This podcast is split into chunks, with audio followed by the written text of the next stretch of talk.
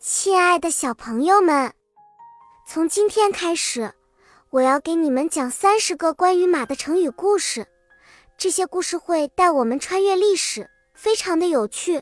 让我们开始吧。今天我要给你们讲一个特别有趣的成语，叫做“汗马之劳”。你们知道这个成语是从哪里来的吗？让我来告诉你们吧。这个成语的来源是一个历史故事，故事发生在古代的战国时期。当时，赵国和秦国之间经常发生战争。赵国的一名将军叫李牧，他非常勇敢，总是带领着士兵们冲锋陷阵。有一次，他在一次战斗中打败了秦军，立下了很大的功劳。当赵王听说这个消息后，非常高兴。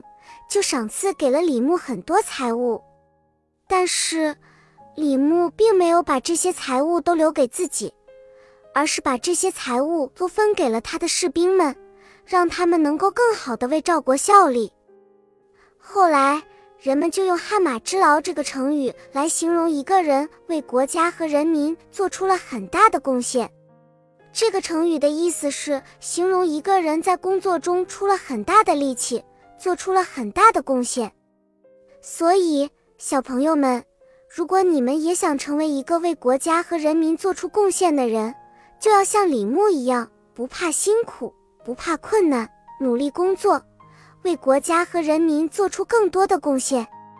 好啦，亲爱的大朋友、小朋友们，这期故事讲完了，接下来我们会更新三十多个关于马的成语小故事。